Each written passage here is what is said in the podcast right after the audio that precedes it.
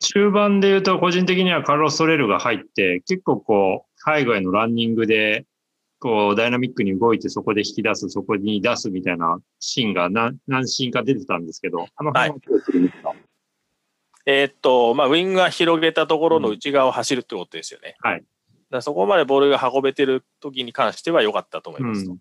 ただ基本的にはペドリも、うん、まあ、ソレールも、割とずっと同じ場所でプレーしてて、うん、それ運び出しのところも含めて、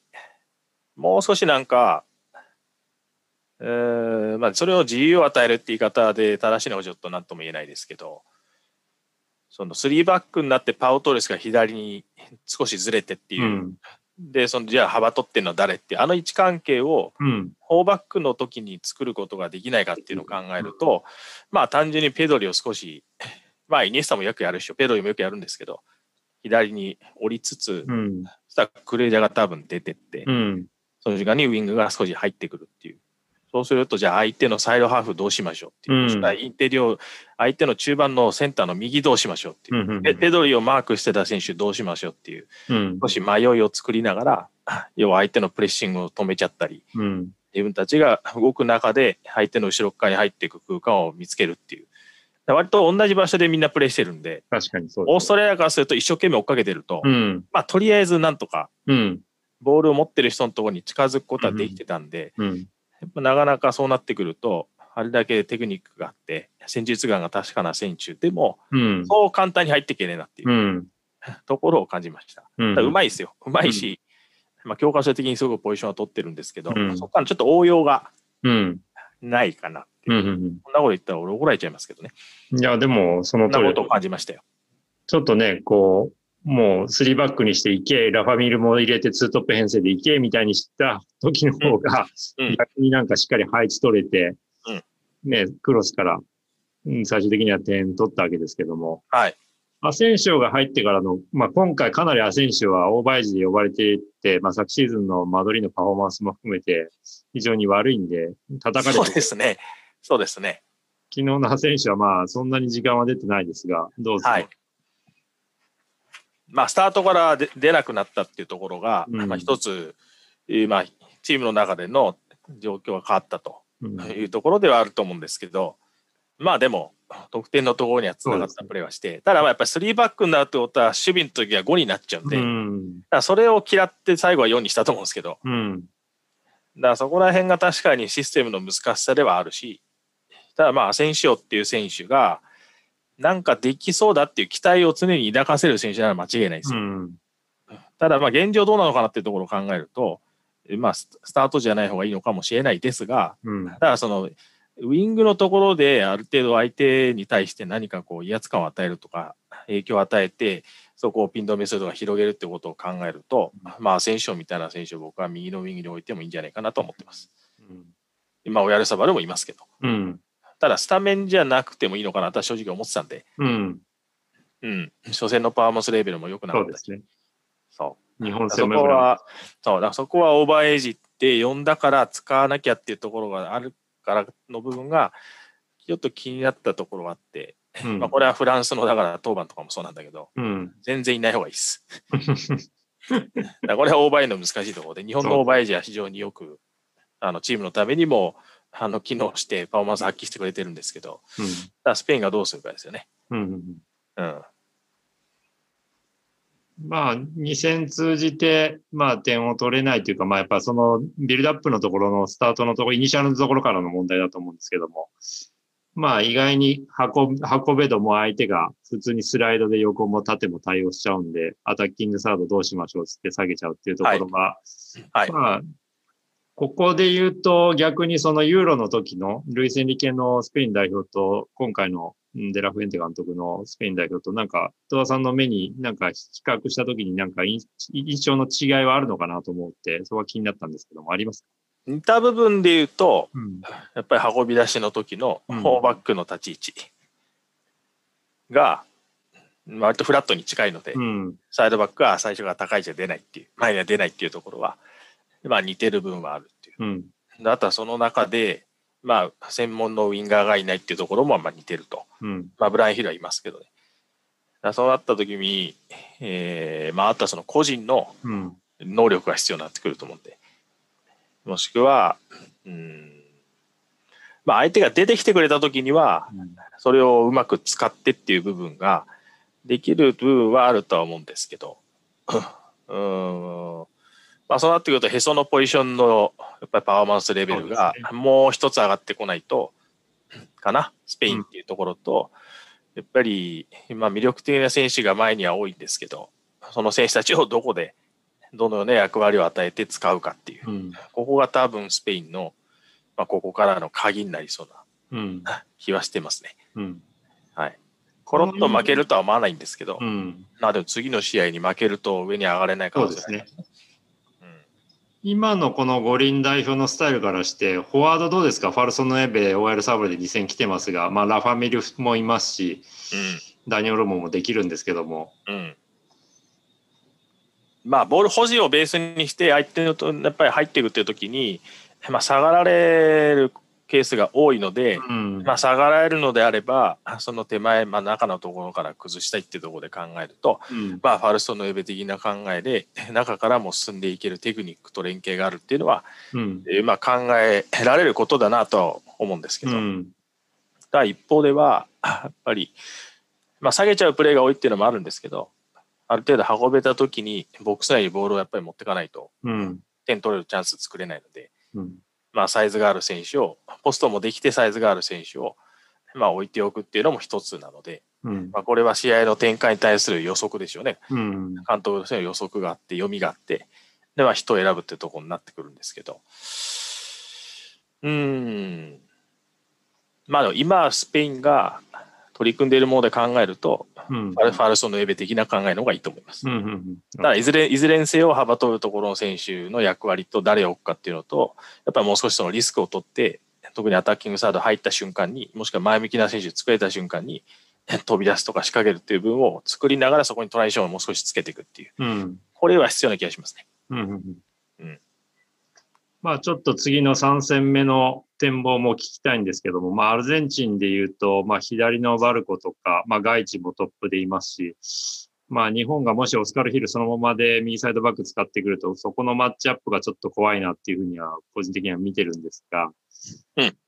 このまあ2戦のアルゼンチン、まあアルゼンチンもね、ちょっとまあ最初黒星スタートでエジプトに対しても苦しみながら最終的に1点取って0-1で勝ちましたが、はい。今後のスペインとの噛み合わせはどう見えますか、戸田さんには。アルゼンチンが不幸だったのは、うん。まあ、初戦は彼らのペースでゲームが始まったものが、まあ、セットプレーでこう、一一本長いの使われて点取られちゃったっていうところからちょっとゲームがバタついて、うんなおかつ前半の終了間際に、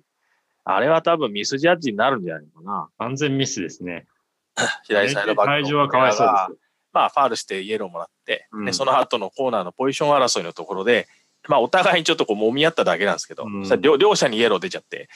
あれひょっとすると出してから主審が2枚目だって気づいた可能性もあるなと俺ちょっと思ったんですそけうでど、すね。イエローを出すような場面でもなくて、ナイス。であれで10人になっちゃったのはアルゼンチンがその、まあ、難しくなってしまったところがあったんですけど、まあでも、アルゼンチンもアルゼンチンで、ウィングのところはちょっと物足んない感じがしまうす。ん。 まあ、どこもそうですね。やっぱまあ今回のアルゼンチンには、いわゆるその、まあ、過去オリンピックで結果出した時のようなスーパーな選手はいないので、うん。まあ、バルコもそうでしょ。まあ、初戦で言うと、バレンセーラって選手だったかな。うん。左利きの選手。うん。うん。あとは、まあ、外地も、ポストはできますけどね。うん。だから基本的には、そのボールはある程度も持とうとはするんですけど、持とうとしすぎるとアルゼンチンもうまくいかないんだな、なっていうところを感じてて、うんあとは10番のマカリスタですね。うんブ。ライトンの選手、はいまあ、過去のだからアルゼンチンの10番とはちょっと趣違いますけど、アーティスティックなタイプでもないし、うん。ただ走れてトータルにプレーができるっていう、まあ、ミドルも持ってるっていい選手なんで、まあ、こういった選手と5番のベラのところが、まあ、ベラも日本と対戦した時いなかった選手だし、うんまあ、左センターバックのメディナもいなかった選手だし、まあ、ここら辺のやっぱ14、50っていうところが入って、中央はしっかりしてるとは思うんですけど、うん。やっぱり持てば持つほど、相手がよっぽどなんか振る舞い方を間違わなければ、まあ下がるじゃないですか。うん。下がるからやっぱりこうブロック作られるんで、その時にアルゼンチンもちょっと外からの脅威が足りないので、うん。そうなってくると、まあ、アルゼンチンは割り切ってカウンターに持っていくんじゃないうか、ん。スペインに持たせてカウンターを狙うんじゃないかっていう、はい。まあ、そこは感じてますね。うん。同じようなことはしないでしょうん。う。うんまあ、持たしてカウンターっていう意味で。まあでも、この2戦のオーストラリア戦は左のアルザニがまあかなり速くて、ね、多分レブルでキュンキュン来る中でも、まあなんとかうん、こんなに決定機作らせないっていう意味ではうまくしのいだのかなっていうふうには見えましたが、まあ前半ちょっとね、オスカルヒルのところで一一歩そうですね。抜かれそうになってギリギリで確かに。対応したっていうのありましたが、彼はエスパニョールの選手ですかそうです。うん。エスパニョールでは、ああれですか、レギュラーだったの多分出てると思います。そうか、そうか。ちょっとだからあれだね、単体のところで見ると、うん。うん。まあ、スピードのところに不安があるのかもしれない。うん。本人の中で。はい。 あとは、まあ、いろんな国を見てて思うのが、うん。まあ、ゾーンごとのその、まあ、3つに区切ったとするとね、まあ、だんだんだんだんそのアグレッシブな感じを少し抑え抑えなきゃいけなくなってくるもんじゃないかって、個人的には考えてて、うん。まあ、ただ単純に俺はそういうふうにやってるだけなんだけど。うん。ああ、なるほど。で、これが自陣のやっぱりボックス周辺の守備になったときに、うん。まあ、そのそのその状況が1対1になってしまっているのかどうかっていうのも含めて、これはあのフランスの守備とかもそうなんですけどう、ん。すげえあっさりあの縦に突破されたりとか、うん。もしくはカットインしたところに誰もカバーがいないとか、うん。こういったところの、まあ、ディテールの部分ですよね。うん。そこがちょっと気になるんですよ、いろんな国を見ていて。なるほど。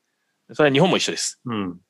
ら1対1は基本的にあの強い方がいいですけど、酒井宏樹みたいにね。うん。でも彼は別にほら、取り立てで自分から仕掛けてるわけじゃないんですよ。うだんから相手がボールをコントロールするまでに、できるだけゴール方向がしっかり向かっていって距離を詰めて、そこからずるずる下がらないっていう時に、まあ相手ができることがなくなるんで、うん。日本は他の選手のカバーが間に合うか、仕掛けたところが足に当たるって形になるんですけど、まあそういった作業をどれぐらい丁寧に行えるかっていうのと、あとはカバーリングをどこに作るかっていうところが、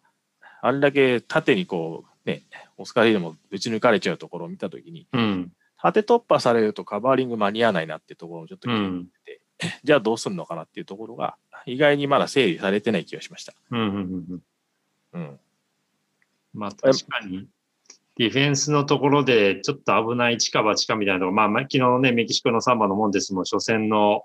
ね、PK のシーンだってスコーンって言ったじゃないですか。 はい。まあ、ああいうところの判断も含めて、ちょっとまだやっぱりこの五輪世代なのかなっていうようなディフェンスは、うん。されますね、確かに。まあ国によるのかもしれないですけど、うん。スペインに関しては、うん。きちんと言語化されてうん。存在しているはずなのでカバーリングも。はい。だからそこがちょっと気になってますうね。ん。うんメキシコとか、まあ、フランスとか、フランスなのすごく即席感満載のチームで、うん。まあそのメキシコのね、うん。あの、あなんていうのちょっと忘れたけど、あのカットイン、右からカットインしたら誰もカバー入んなくて、そのままシュート打たれて入っちゃいましたみたいな場面があって、うん。で南アフリカの試合も縦突破され、まあ安易に縦突破されてクロスされて点取られるとか、うん。まあ、それは突破されたから点を取られるという考え方もできるんですけど、うん。そういうことをさせない前提で何ができるかっていうのをチームとしては作っとかなきゃいけないはずなんで、あ意外にねえんだなと思ってうん。で見てるんですよ。であとは能力が高ければもちろん止められるんでしょうし、うん。でそこで相手が上回っちゃえばやられちゃうんですけど、うん。もう少しそのグループとして原則的なものが、うん。まあ、我々がだから、あれはどこだっけか、スペインに最初行った時にうん。見させてもらったクラブがあったでしょ。うん。レバンテですかああ、そうそうそう。うん。ああいった形でのなんかこう約束事があったりするとうん。違うのかなとかうん。うん。だ単純にその能力のところが少し足らなくて、まあ、オスカル・ヒルのところで縦突破を許してしまうというところもあるんでしょうけども、うん。まあ、どこだどこだったら運ばせていいとかうん。でその時間をかけさせるかけさせない1対1の場面は自分で解決しなきゃいけないいや違うんだゴールの近くだゾゾーン1だったら必ずカバーリングを作るから遅らせて待つんだみたいなところの定定義があると変わってくる部分はあるような気がするんで。うん。だからそれを単純に個人の能力の低さだけで片付けちゃいけないんじゃないかなってことを思いつつ、まあ、若干そこは狙われるところかなっていうところは、まあ、スペインに関してはあるかもしれないですね。そこは指導者戸田和之としては、その代表チームであっても、ある程度そのディフェンスのあこう原則的なことは仕込めて、で、まあ、その相手によって、対峙する相手によっての対応の仕方なんか、試合ごとにちょっと微調整しながらやれるっていう印象ですか僕はだから指導者をさせてもらって、最近よく思うのは、うんやっぱり頭の、まあ、メメモリというかそのエネルギーっていうのも、まあ、限りがあるのでうん。攻撃と守備どっちにより多くそのえ頭のエネルギーを使えるようにしとくべきかって考えたらうん。攻撃な気がするんです。なだるほかどらしだから守備の方は基本的にある程度のこう決め事をある作っておいてうん。でその中で、まあ、特にゴールの近くはクロスを入れさせないとかうん。深い位置まで運ばせないとか、ね、カバーリングを作る位置を決めておくと、うん。まあ、そそこ逆に言うとオートマチックにある程度は対応ができてうんああとはもうその個々人の、まあ、能力 うん。センスも重要になってくるんですけど、まあ、そういうふうに考えてるうのんで、。僕はねだからそれをどれぐらいのところまで代表チームで作れるのかっていうところは、うんまあ準備期間によるんでしょうけどそのボックス近くで1対1になった時に、うん。もしくはどどどこに運ばせないことをまず優先して考えようっていうことはできる気がします。うん。うん、それは決め事なんで。うん。あとはその相手のシステムがこうだったこうだったっていうところに対してどういうふうにアジャストさせていくかっていうのはあ事前の練習ができないツールと試合中に対応するしかなくて、その対応するための術っていうのはクラブチームだったらおそらく作り込んできた原則のところでうまくうん列ごとの枚数を変えるかその選手のタスクを変えてそれに連動させる形になるんでしょうけど代表だと多分それは難しいんでもうシステムごと変えちゃうっていう。うん。もしくは人を変えちゃうっていう形になるのかなって気がしうます。ん。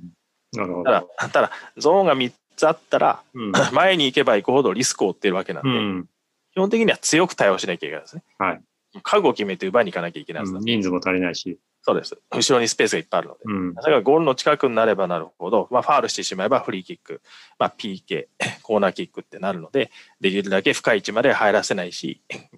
ボックス内にボールは入れさせないしっていうところで、スペースもしっかり管理しながら、ボールを持ってる人にどういった形で向かい合っていくかっていうところを、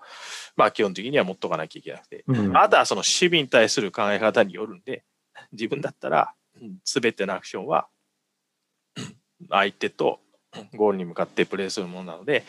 守備もできるだけ前向きに奪えることをあの目指してやるんですよ。うん。できるだけ前向きにボールが奪えるようなことを目指して組織を作るので、でそうするとまあそれ自分のそのアイデアにが実現できる守備のうんアクションを一つ一つこう組み立っていくんですけど、まあ、この考え方にもよるし、うん。まあ、代表だとそこまでできないかもしれないので、うん。ただいずれにせよ、そのボックス内にボール入んない方がいいじゃないですか。だかうん。らその入れさせない、もしくはドリブルで入らせない。だからこれをどうやって作るかなんで、それを人で解決するっていうのは人だし、うん。ここ絶対抜かれんなよって言えば、うんまあ、抜かれたらファールで飛べろも一つかもしれないですけど、意外にスコーンって意外じゃうとこがスペインにもあるんで、うんだからこここをどういうふうに抑えるかっていう。うん。うん。うん、だからもちろんそのボックスの、うんねこうこういうとこね。はい。こうこういうボールが、要はスペインが点取ったみたいな、うんはいああいったクロスが入るのも確かにリスクなんですけど、うん。でもここに、ここまで先に運ばれてしまってってなると、まあ、ファールもできないし、うん。だからここで1対1の時間を、どれぐらい、まあ、作るべきか、もしくは作ろうとするか、